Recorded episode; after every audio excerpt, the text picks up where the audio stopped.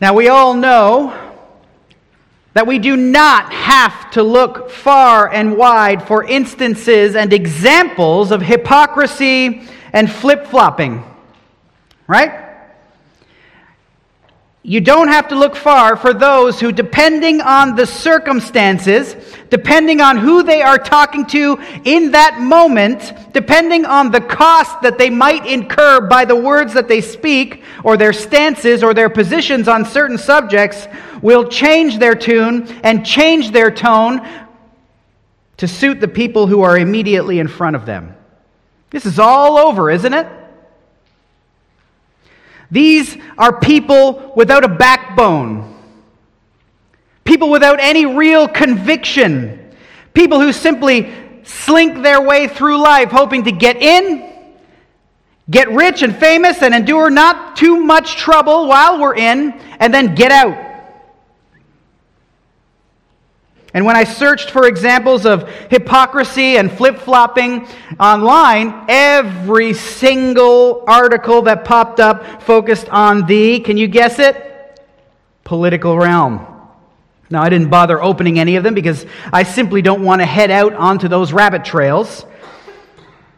But if you're honest, whatever your political stripes happen to be, like those, the people that you like are like the uh, people on the other side, full of flip flops and filled with hypocrisy. I mean, think about this for a second. How many politicians do you know 20 years ago who would have said anything other than, I affirm the Bible's traditional view of marriage between one man and one woman? Would have been pretty much every one of them. And how many of them can you find today? Almost none of them. But it's not just the politicians in the world that are guilty of lacking courage and fortitude. It's not simply just elected officials with this tendency, but it's each and every one of us as well.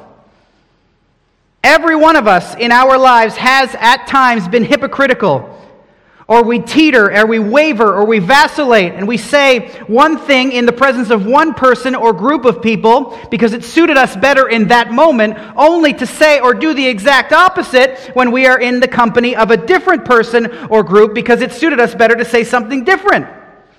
Is this just me? And then we defend and we justify ourselves when we do it and then hang other people out to dry when they get caught doing it. But this kind of courageless, cowardly, hypocritical, flip flopping life is a life that lacks courage and lacks fortitude. To simply live as some sort of chameleon in the background of the world, taking on whatever colors it has in order to keep yourself out of danger and out of trouble and out of discomfort.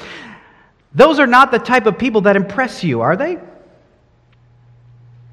To live weak and unimpressive lives don't, doesn't get you up out of your couch to go and see them, does it? You know, a good example here might be the Sunday Christian.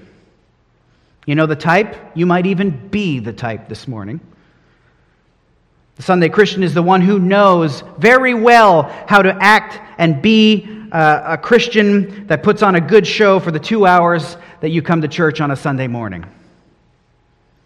You know how to say and do the right things when you're with Christians. You know how to navigate the intricacies and the nuances of the Sunday church life. You know when to peel the top off the communion cup. You know when to peel the, the second layer off. You know when to drink. You know when not to for the communion. You know when to say, Good morning, brother so and so, and good morning, sister so and so. Now, I'm not slagging that practice because I love that practice, as you can see when you walk in on a Sunday morning. Hey, brother you, and hey, sister you, right? I love that.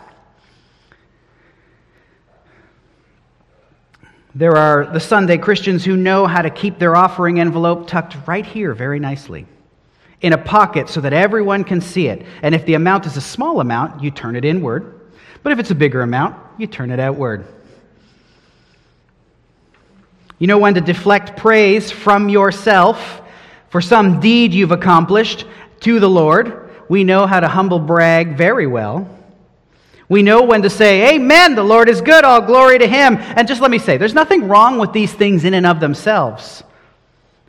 If your heart is fully committed to the Lord and your goal is to truly honor and exalt and magnify and praise the Lord, then that's fine. However, if it's simply a show that you are putting on for two hours a week to satisfy your parents, to satisfy your spouse, to satisfy your friends, or to satisfy any other person, when it's simply a game that you play for a couple of hours, and then when you leave, you walk and you talk and you act and you sin and you focus on the world, and you're indistinguishable from the world when you're in the world, because, like the chameleon we mentioned earlier, you take on the colors of whatever place you're in well, the questions then ring out again Where is your spine? Where is your mettle? Where is your determination? It could be that you are not even a Christian at all. And if that's the case, I exhort and I call upon you to turn to Christ in faith, really and truly. Because the Bible tells us quite clearly that every single one of us is a sinner, that every single one of us has violated and disobeyed and rebelled against the law and the commands of God. And you might think to yourself, yeah, but going to church is how I pay off God. Going to church is the good deed that turns God favorably towards me. I do good things. I'm a good person. That makes up for it. But if that's you, Scripture unequivocally declares to you, without hesitation, that you are absolutely wrong. Your sin, every single one of them, is committed first and foremost against God Himself. And He will, should you refuse His offer of grace that is extended to each and every one of you in Jesus Christ, He will punish that sin in hell eternally. However, our God is gracious. And so he sent his one and only Son, Jesus. Jesus is God's Son, come to us in the flesh. He lived a perfect, sinless life, went to the cross where he took upon himself the penalties and the punishment of God the Father to satisfy the demands of his justice. And he holds out to every single one of you. If you're just playing the game this morning, or if you haven't actually come to the saving faith in Jesus Christ, he holds out to you this morning the offer of forgiveness of your sins in by grace through faith in Jesus Christ. And when you believe in Christ, when you put your faith in Christ, something spectacular takes place. The sinless life of Jesus is applied to your account. Your sin is applied to Christ who pays its price at the cross, and it's removed from you completely. And so, right now, if you have never trusted Christ truly, if you've just been playing the church game, being the chameleon in the background who does one thing with one group of people, another with another group of people, because you have no backbone, mettle, or spine, I urge you today, right now, before the day that arrives when every single one of us will stand before God for judgment, I urge you, I exhort you, I plead with you to believe in and trust in Jesus Christ really and truly. Those who trust Christ will be given the most wonderful blessings eternal life.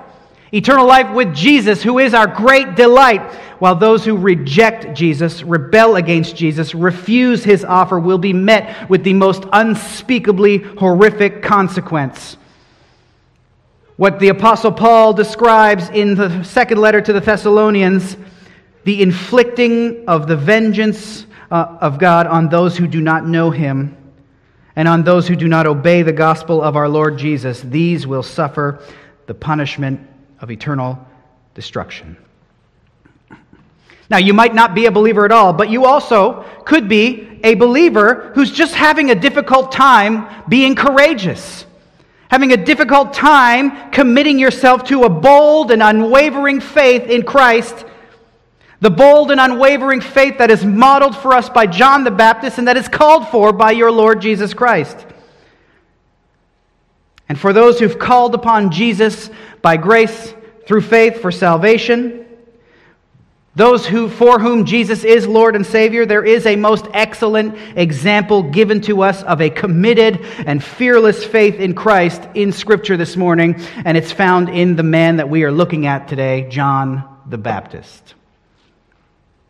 On this day, in the text in Matthew chapter 11, on this day, the disciples of John have gone back to John to send the report that Jesus had given them to John.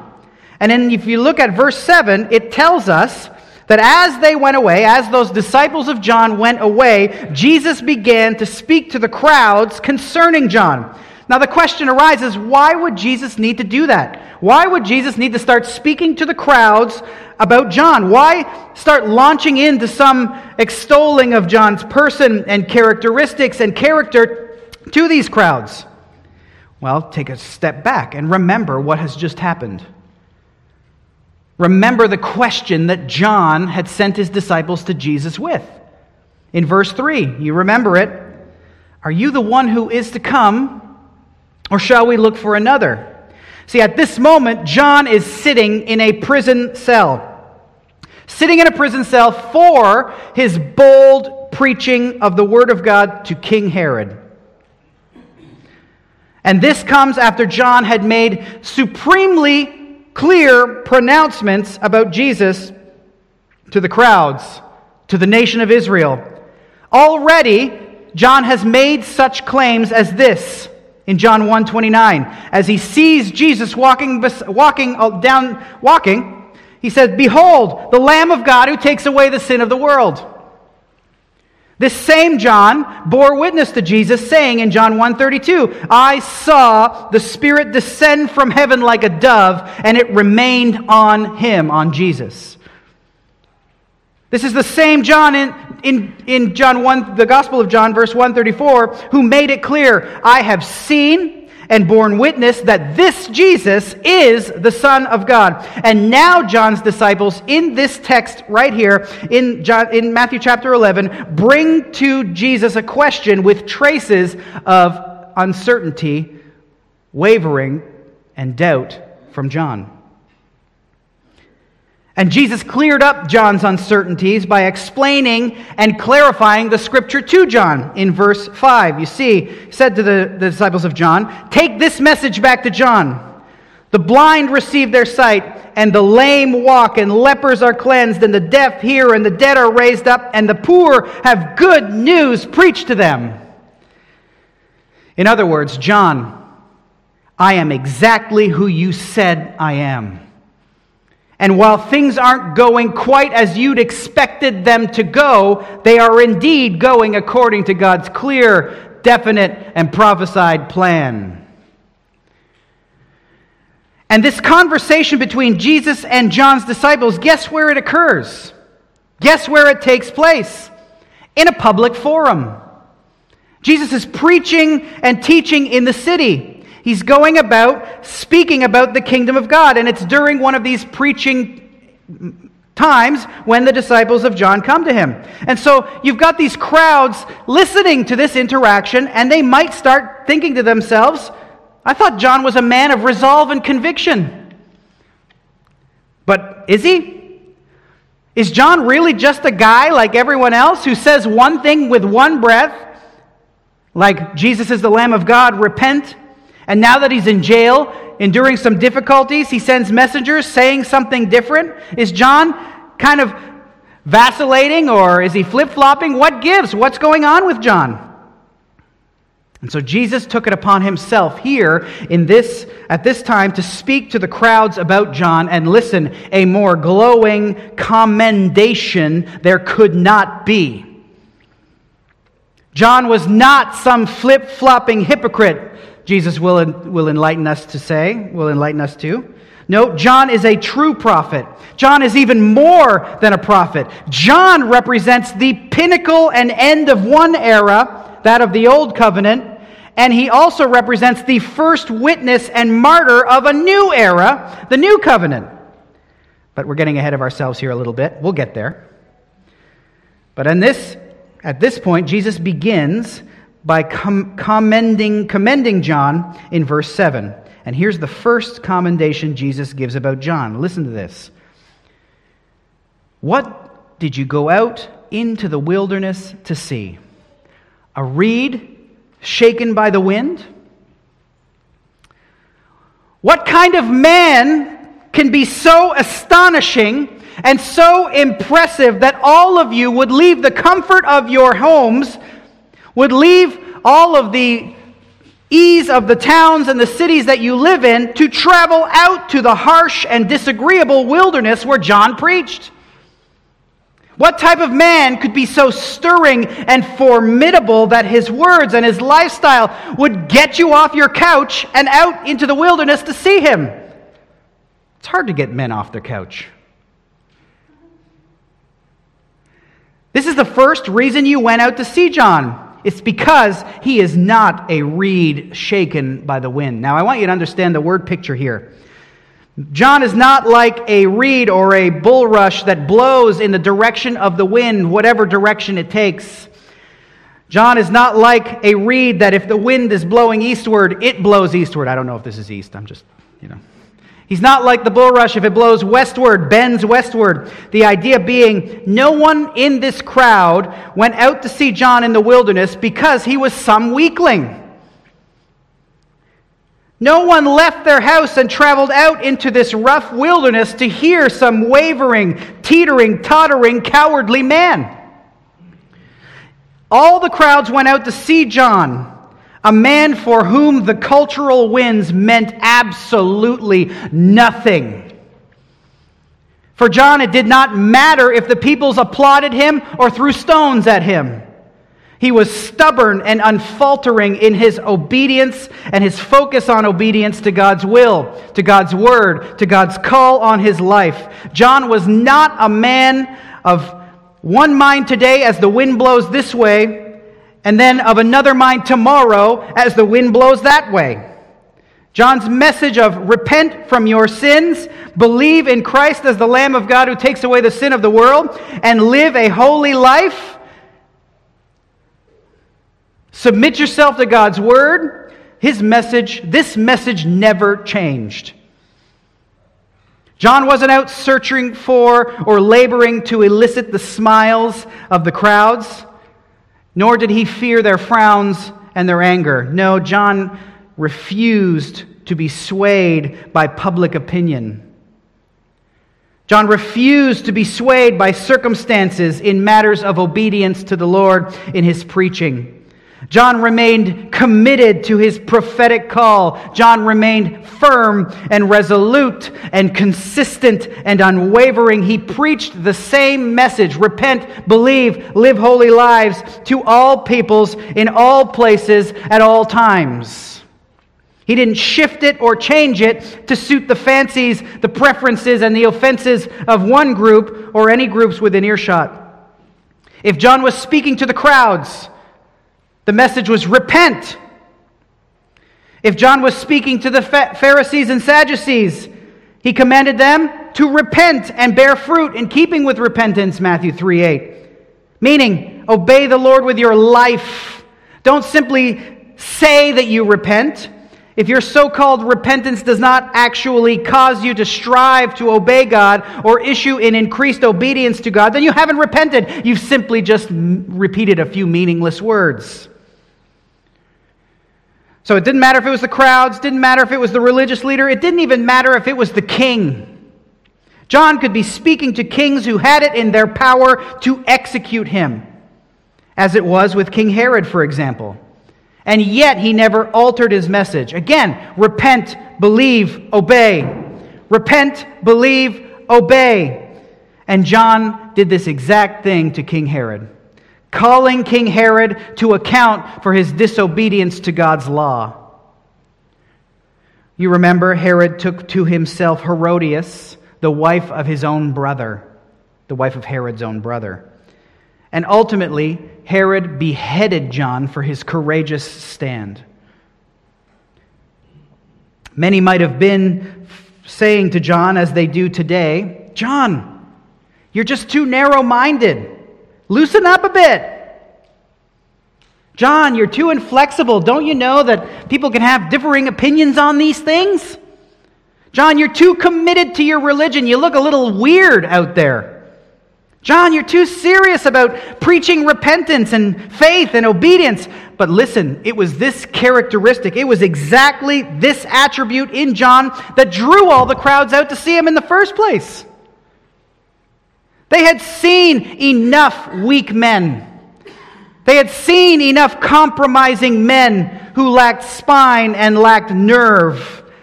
Another one of these would not have inspired anyone to get up off their couch and walk to the wilderness. Another one of these would not have inspired admiration from the crowds, nor would another one of these men or women inspire any admiration from any of you, would it? So Jesus asked them, What exactly drew you out here to see John? I'll tell you. You came out to see John because he was uncompromising, because he was brave, because he was an unflinchingly resolved man. You left the comfort of your homes to visit this wilderness because you wanted to see an indomitable man. One who would not sacrifice the offense of God's word to appease the crowd or to save himself from danger. You came to see a man who stood upon the unshakable truth of God's word. What you came to hear was a true prophet speak to you. You came to listen to John, a man tremendously serious and tremendously grave in his calling you to repent in his calling to you to believe the gospel, in his calling to you to live lives holy in character. And the Apostle Paul, without naming John, but very much like John, continued this preaching and teaching style.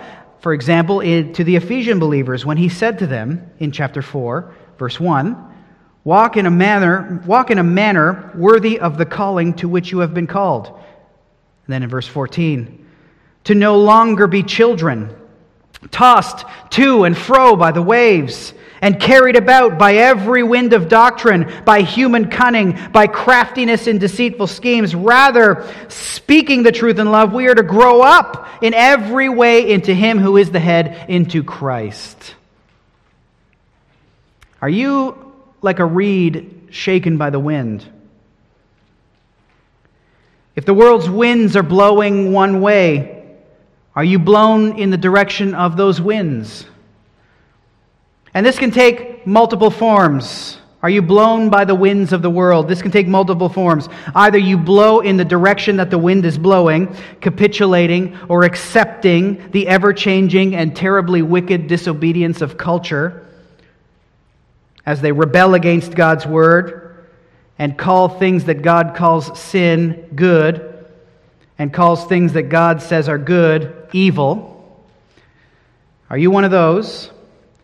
Or are you one who responds when the wind blows this way by trying to bend yourself the complete opposite way?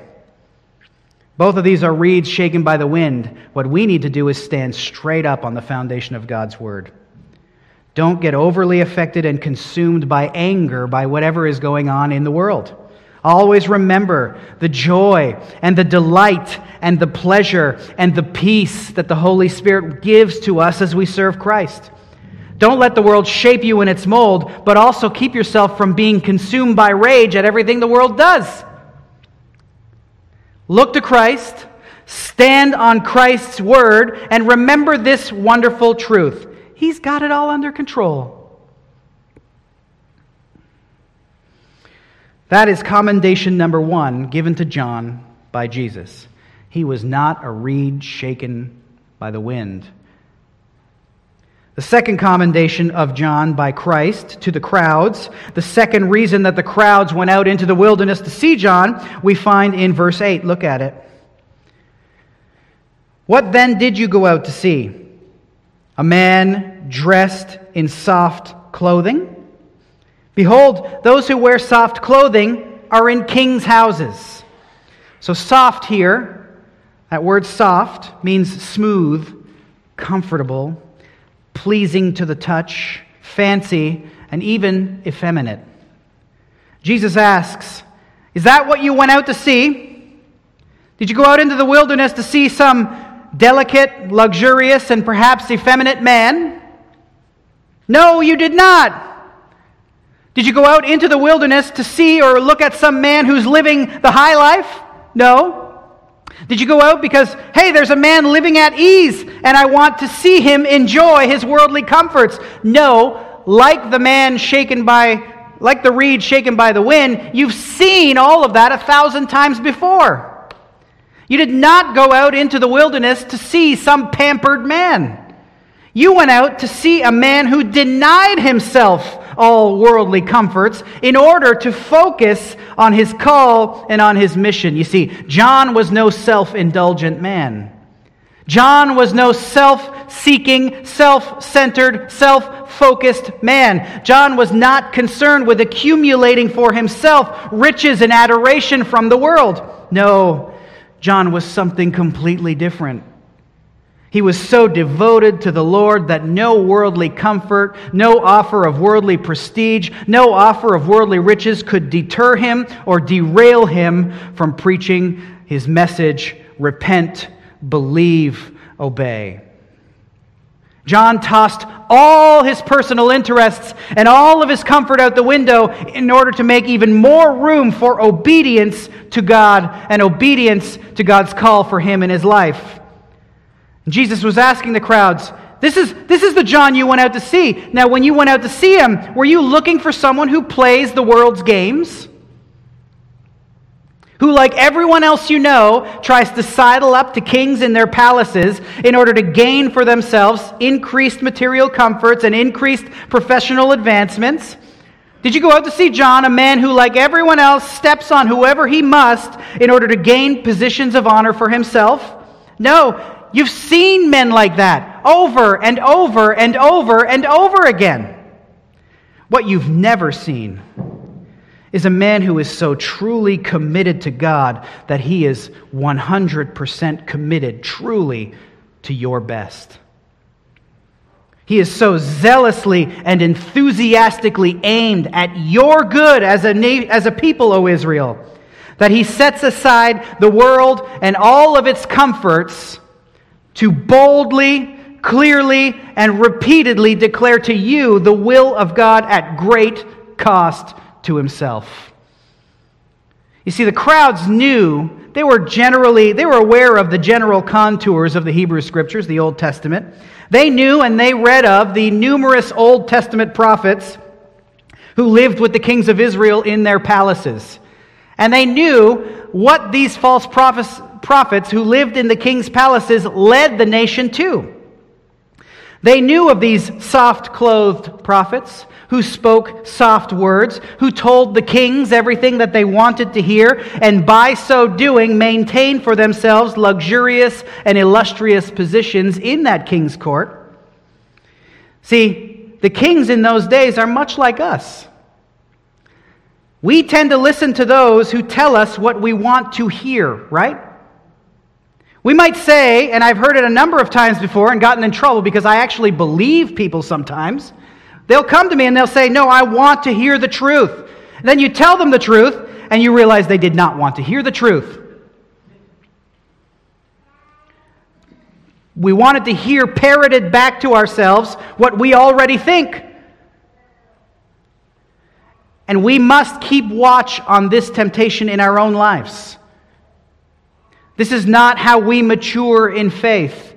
It is this mentality that led to the absolute devastation of the ten tribes of Israel on the hands of the Assyrians.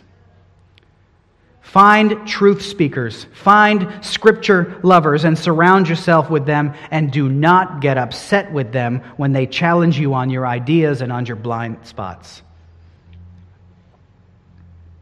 Here's an example King Ahab. King Ahab that wicked king in Israel, he actually had 400 pro- prophets employed. And on one occasion, King Jehoshaphat of Judah hoped to bring Ahab into a war against Syria to get some land that they thought belonged to them back. And so Ahab wanted to inquire of the Lord. And so he gathered up all of his 400 prophets and he asked them, should we go up to war or should we refrain? And all these 400 prophets, they knew what the king wanted to hear. They knew exactly what to say. And they said this in 1 Kings 22 6 Go up, go up, for the Lord will give it into the hand of the king. Now, Jehoshaphat, he was actually a righteous king. The Bible records him as being one who did what was right in the sight of the Lord.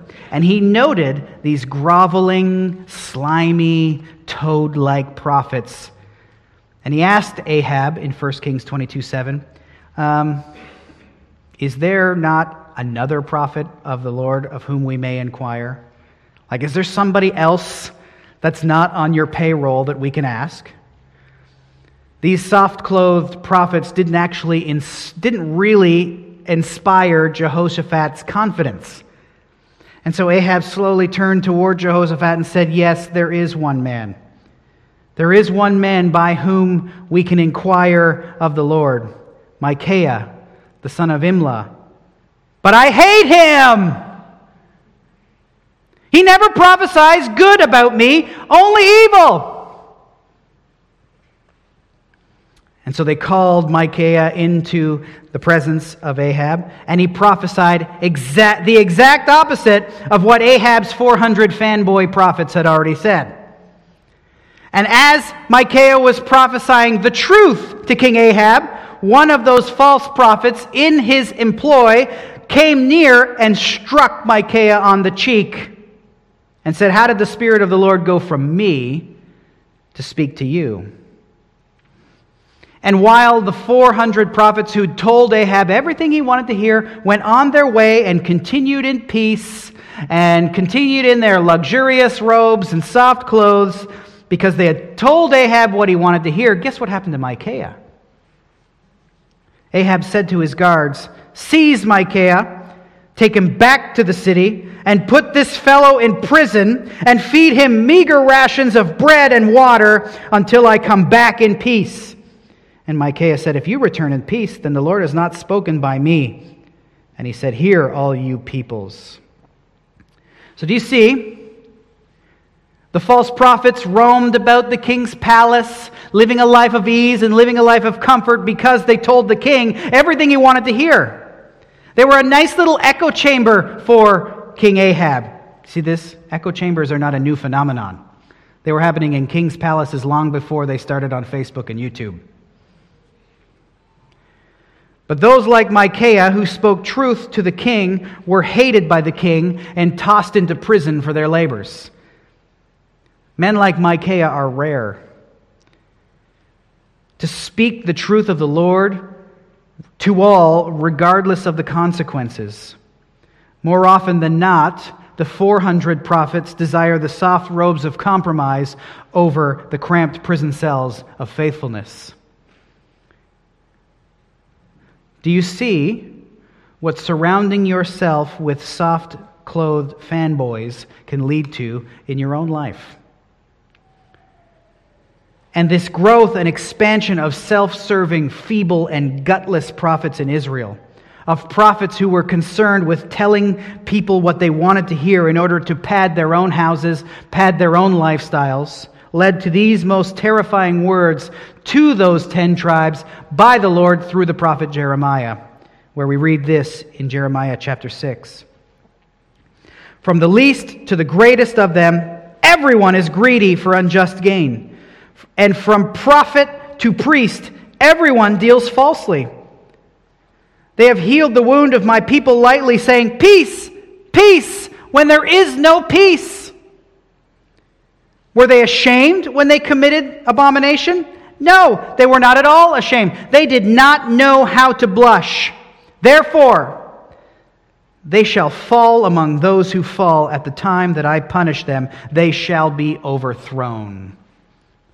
This is what the soft clothed prophets of led Israel to complete destruction at the hands of the oncoming Assyrian army. You've witnessed the words and the work of such men and such women. People who'd rather tell you what you want to hear, even if it means the downfall of the nation, and even worse, the damnation of souls. And they're okay with that so long as their clothing gets softer and more luxurious. And because John was not this type of man, because he wasn't one to whisper sweet nothings in your ear. Because John, more than anything else, loved the Lord his God. Because John, more than anything else, loves and is for his people. He left the world's goods behind to focus on speaking the truth to those people for their good because he is one who really loved them. This is part of the reason for John's most attractive boldness and courage. He was not weighed down by or focused on the accumulation of worldly goods. He cared nothing for soft clothes, nothing for the pomp of the world. Instead, Scripture goes to great lengths to assure us, ensure us, or reveal to us what John actually wore. It wasn't soft silk clothes, it was itchy, uncomfortable clothing. Such people, like John, the self denying, nation loving, untethered to the world, un- and it's these types of people that are untouchable. John is an untouchable man. Because John owns nothing, because he aspires to nothing that the world can give him or offer him, because he doesn't care about the opinions of the peoples, whether they throw rocks at him or smile at him, John is a man who cannot be bought. He's a man who cannot be threatened. He's a man who will not buckle under the weight of worldly pressures. And if these crowds had really wanted to gaze at soft clothed men, they could have gone up to the king's house. That's where you find them. We've already noticed this is where soft clothed men seek position, status, and luxury. When I say men, hear me being inclusive with that word. These hope to be, they hope to sidle up to the rich and powerful so that they themselves might benefit, so that they themselves might in, increase in wealth and influence. But John, John avoided king's houses unless he was being arrested and dragged to the king's house for his execution. John had zero desire or interest in comforts, but instead he stayed out in the wilderness eating bugs so that he could speak to Israel about her Lord's demand for repentance. No soft clothes for John. John was quite a rough looking fella. He was not like the prosperity guys that you see on TV today and the liberal megachurch preachers that you hear on the radio today who tell you, just sow a seed of faith. Read money. Proclaim for yourself a year of prosperity and such preachers promise that when you do, the Lord will return your seed, read money, with tenfold harvest. And this is all simply and patently untrue. It's the work and words of hucksters in soft clothes who speak peace, peace when there is no peace. They hope to benefit from you. John never went around asking for people to support his pension for $10,000 suits and private jets for ministry purposes. Such things would mean nothing to John. These types we've seen over and over before, but those like John the Baptist, now this is a man who is truly rare, isn't it? We rarely find one so committed to and concerned for the souls of the people and the honor of his God that he focuses on these things to great personal cost. And John, being a completely different sort of person than the rest of the peoples, this is what brought the crowds to see him. This is what led the crowds to flocking around him. This is what led to people hanging on every word that John spoke. Because he presented to them a, a, a contrast, an alternative to the same old flip flopping, self serving hypocrites that we've all seen and we've all been before. And in many ways, John reveals the foolishness of a number of ministries throughout the last 20, 30, 40 years. Ministries, pastors, Christians, churches who focus their efforts and their energies on looking as much like the world to win the world as possible. Churches that labor to keep from scaring people away from hearing about Jesus or looking weird to the world as we serve Jesus. But here's the thing each and every one of you, if you love Jesus here this morning, you're a weirdo. I'm a weirdo. Live in your weirdo ness, embrace it, accept it, and live the weirdest life you can. Because these people didn't travel out to see John because he looked like them, he talked like them, he acted like them, or because he created some ministry strategy not to scare them or to seem weird to them. No. People came out to John because he provided such a stark contrast to everything that they'd seen and known up to this point. Because he was so radically different. And listen, the world knows that a truly unassailable man or woman, an indomitable man or woman, a person of impeachable integrity and boldness and fortitude as they stand upon the unshakable foundation of God's Word, will be an attractive sight for many in a world starved for such examples. And so the world will, the machine of the world, will seek to crush men and women like John. They'll seek to put you through the cultural grinder and shape you into the shape. You know those old Play Doh things where you put the Play Doh in and shapes right as you press it through the hole? And so, should you choose courage and sacrifice, should you choose boldness and fortitude, should you choose to embrace your weirdness, the Herods of the world will seek to crush you too.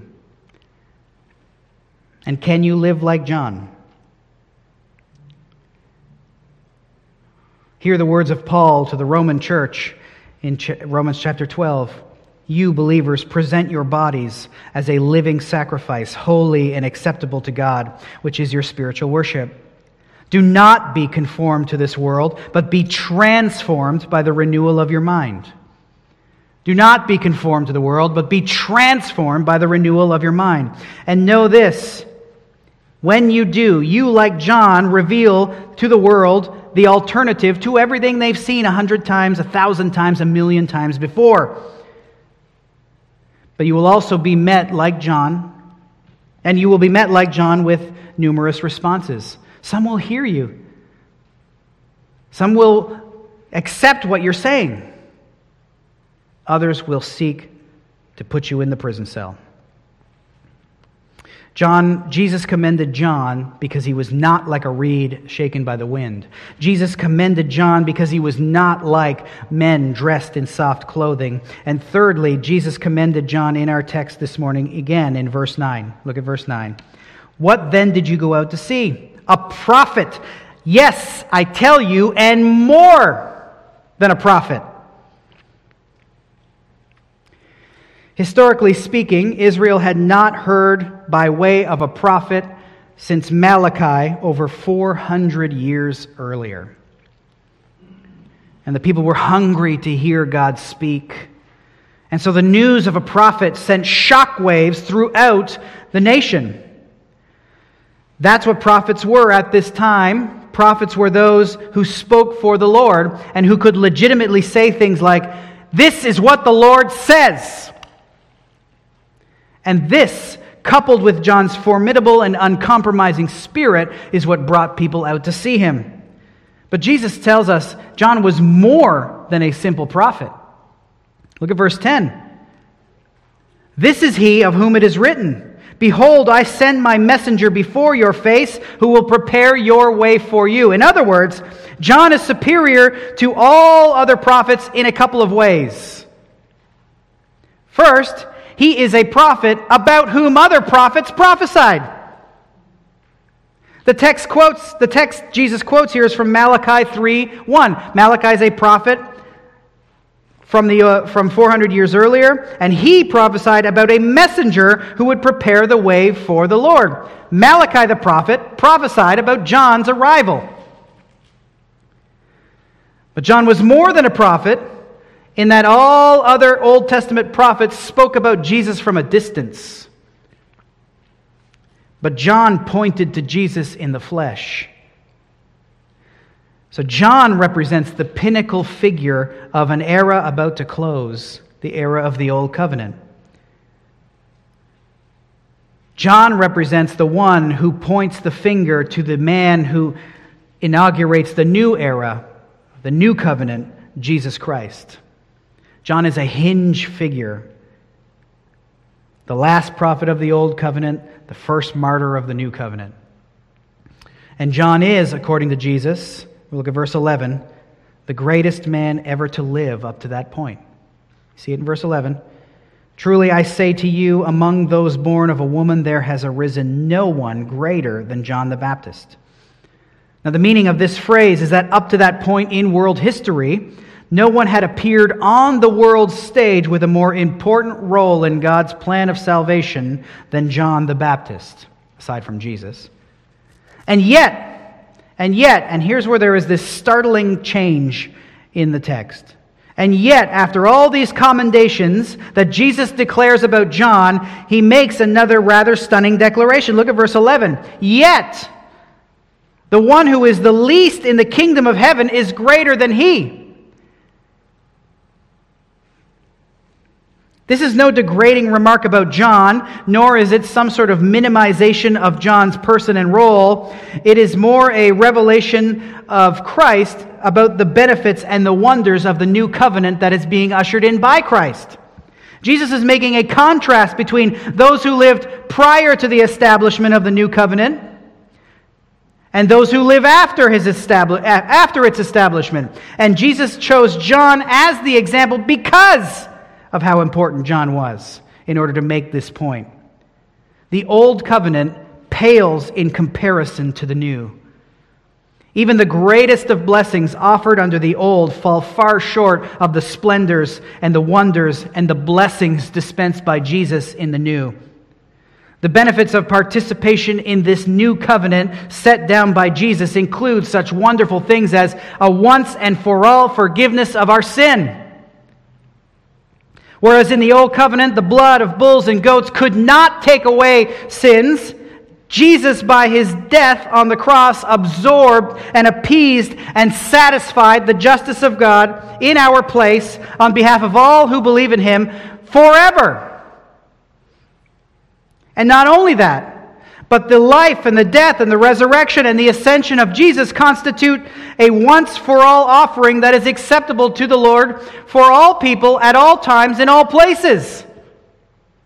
Unlike the Old Covenant, where the priests were always standing in the temple offering sacrifice after sacrifice after sacrifice, if you looked out from the temple and you saw bulls lining up as far as the eye can see and blood flowing 24 hours a day in the temple, he, the writer of Hebrews says Christ offered for all time a single sacrifice for sins, and he sat down at the right hand of God. He sat down, meaning his work is completed. He has done it. It is finished. And all who trust in him are forgiven once for all because, as a result of his great offering.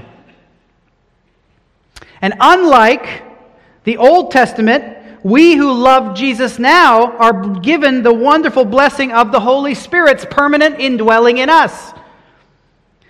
The Holy Spirit lives in us. The Holy Spirit is with us, helping us, assisting us, comforting us, and moving us ever closer to the imitation of Jesus Christ in our lives.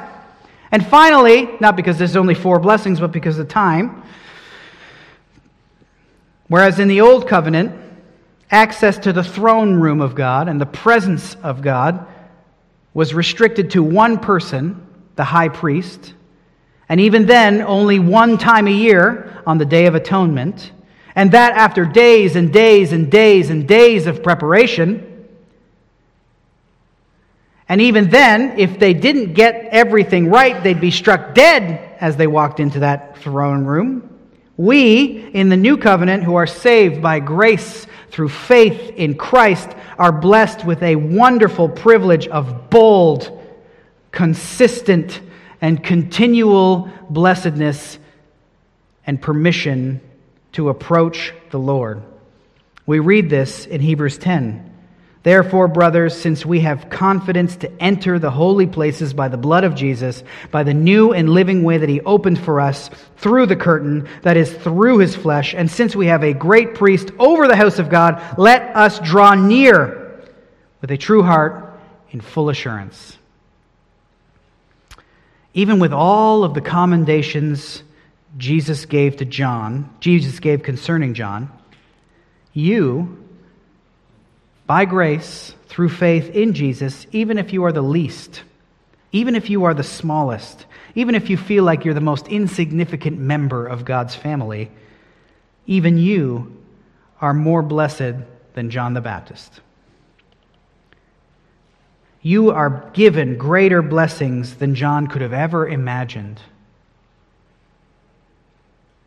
Now, you, as one who is by faith given greater blessings than even John the Baptist, my exhortation to you in ever increasing is to in ever increasing measure take to yourself some of John's most commendable attributes as you serve God in this world. May you not be like a reed that is shaken in the wind. May you be one of fortitude and courage and indomitable spirit. May you lessen your dependence upon and love for the soft clothes of kings' palaces, so that you too might focus without fear on calling people to repentance and faith and obedience to Christ. May you be unlike what the world has seen and known over and over and over and over again, but may you provide a stark contrast to the selfish, spineless, weak, cowardly, and obsessed with ease, status, and worldly riches types. May you be one who causes people to get up off their couches to hear and to see the Jesus whom you represent so well. May you be one who points people to their only hope, their only hope in life and death. Jesus, our Lord and our Savior. Jesus, truly God and truly man. Jesus, the Lamb of God who takes away the sins of the world. Jesus, the only name given among men under heaven by which we can be saved. Father, we praise you. We honor you. We love you. We thank you. And Lord, each and every one of us in here recognizes uh, a fact about ourselves that cannot be denied. On our own, we are weak. On our own, we are cowardly. On our own, we are like reeds shaken in the wind. On our own, we are like those who are soft clothed. It's only by the presence of the Holy Spirit living in us, it's only by your grace that we can labor and strive to be something different.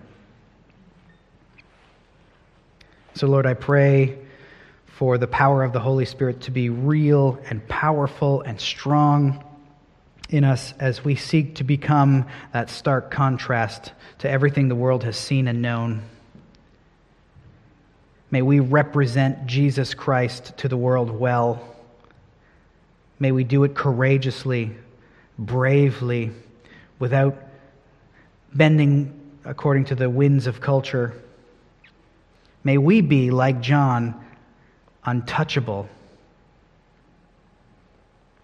unconcerned about losing riches, unconcerned about losing life I'm concerned about losing the adoration of the people. These are things we can't do on our own, and so we ask and we beg and we plead for your power to do this well. We pray for all of this in the name of our precious Lord and Savior, Jesus Christ. Amen.